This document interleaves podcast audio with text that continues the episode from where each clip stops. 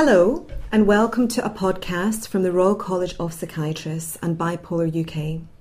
My name is Dr. Fareeha Amber Sadiq, and today I'll be talking with Patricia, who is going to share with us some of her experience of living with bipolar disorder.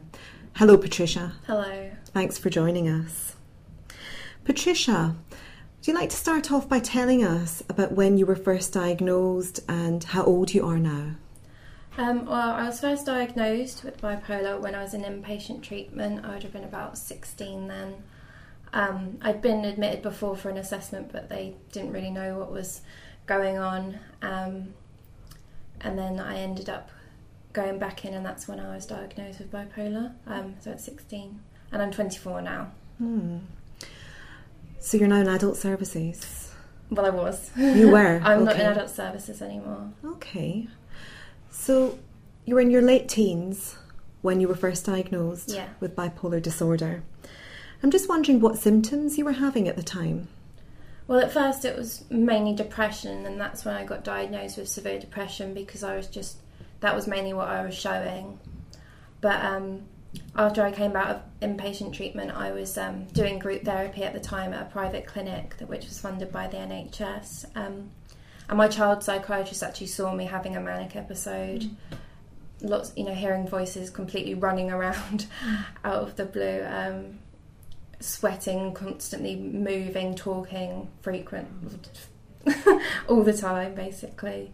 It was quite clear to see. And you've talked about being in an inpatient unit and being a part of a group Yeah. as well. And I'm just wondering what other treatments have you received previously to help you with bipolar disorder? I'd done a few things like one to one sessions and counselling and stuff like that, but the main thing that I found was helpful was CBT, helping me manage my emotions and my moods and kind of feeling stronger in myself and look, you know, really looking at things in depth to kind of see what was happening. And were there any challenges that you experienced with diagnosis or management or, you know, in terms of where you are in your life now? Yeah, I mean, when I left inpatient treatment, I hadn't I hadn't finished school, so I had to go. To, well, I really wanted to go to college, so I went to college, and um, luckily they let me in without any GCSEs. Um, and I went and I left because I couldn't do it, and I went again and I left because I couldn't do it, and I went again. I did my A levels and I got my GCSEs as well, but it was very hard for them. I don't think they'd really seen many people that had had what I had, and um, it was difficult for them to manage me on a course where you have to be in all the time. And luckily, my head of year was very supportive, and I managed to get my A levels and I managed to get to university. So it took a it took a while, but I managed to get there in the end. That's fantastic. And what do you think helped your your kind of, you know, the college to understand bipolar disorder a bit more and support you more? I think they really got to know me and my family, and kind of that I was putting the effort in. I think definitely with high moods, you get so much done. I mean, at the time I was doing an art subject, and mm. I, I I managed to do really well in it, and I got a lot of good feedback about it, and they showed my book as kind of an example. So I think that they saw that I was trying, that I was doing well in my courses, and like kept coming back for help. I mean, that was the main thing. It was very hard to always have to admit that you were struggling, but in the end, they really understood and helped me get into university. And I wouldn't really be here if I didn't have their support. You mentioned your family as well, and I'm wondering what it was like for your family and what's been helpful for them in this experience. Yeah, um, well, it was really hard for them at first. I mean, they'd never really seen anything like it before with the kind of severe depressions and the suicidal stuff, and then going really high and kind of talking about all these ideas and silly delusions that you have at the time. But as I've got older, they've come to realise it's kind of part of me and it's always going to happen. Um, so we've got to deal with it, and they've adapted to it. Um, mainly by me being honest with them. I mean, I don't tell them everything about the suicidal stuff or the trouble I get into, maybe when I'm high, but I, you know, I try and talk to them and be as honest as possible so they can understand that I'm not doing it on purpose. You've talked about um, being in child adolescent mental health services and then moving into adult services. Yeah. And I'm just really interested in what that transition was like for you. Well, it's, it's quite a difficult transition because when I was in child and adolescent mental health services, um, you, I had one uh, psychiatrist. I saw him like once, maybe twice a week sometimes. I had group support. I had one to one support, and then uh, later I had CBT as well. So I I got you know so many resources were given to me, which was unbelievably great. You know, it's just amazing when you look back on it now. But when you go into adult services, it's very different. Um, mm-hmm. There's obviously a larger group of people to deal with, and um, I didn't really get the kind of continuous support, I guess, that maybe would have been helpful at the time. So there is a gap there in, in your mind?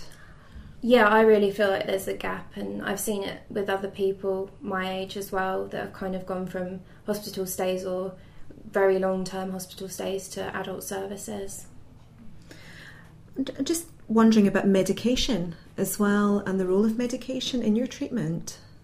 Well, I was put on medication when I was 14 and kind of ongoing until last year. Well, not even last year, a couple of months now, but it was changed so many different times. And even though it was helpful sometimes, I feel like I've grown to a point where I'm going to try and manage it without medication. I don't think that's right for everyone, but for me, at the moment, it feels mm-hmm. right. And do you have any advice because you've you've been in services, you know, for, for quite a long time, and mm. You've had quite a lot of experience of, of managing bipolar disorder. Yeah. And I'm wondering, what advice would you give to a young person who's experiencing something very similar to to what you had? Yeah. Um, well, like I was saying regarding the medication, it's it's definitely what suits you and what's best for you and how you feel. Um, it's about talking to your doctor as well, being very honest with them about what you're experiencing, um, and kind of looking for to ways to help yourself. I think I mainly grew as a person. I've been able to develop my coping skills better for bipolar now because I have looked outside of mental health services. Um, different things suit different people. Some people I know religion has really helped them. Me personally, it's working on my self esteem and my strength in myself and trying to get through it by myself without other things. But food also really helps. Having a good diet has helped me incredibly. And we're very interested in the role of Bipolar UK as well in, oh, yeah. in being supportive. Yeah, oh, I forgot to mention that. Um, they have been su- superbly just brilliant since I've been um, since I've moved to London. Um, I've been attending groups, um, self help self help groups mainly to uh, kind of work on things and meet not like minded people, but people who are facing bipolar as well and the challenges, especially for young people.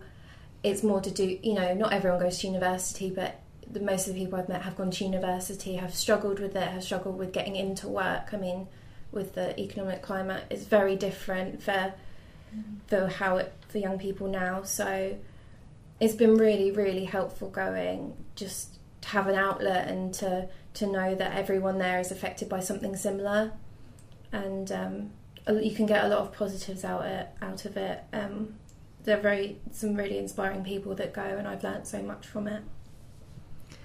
Many thanks, Patricia. Thank you.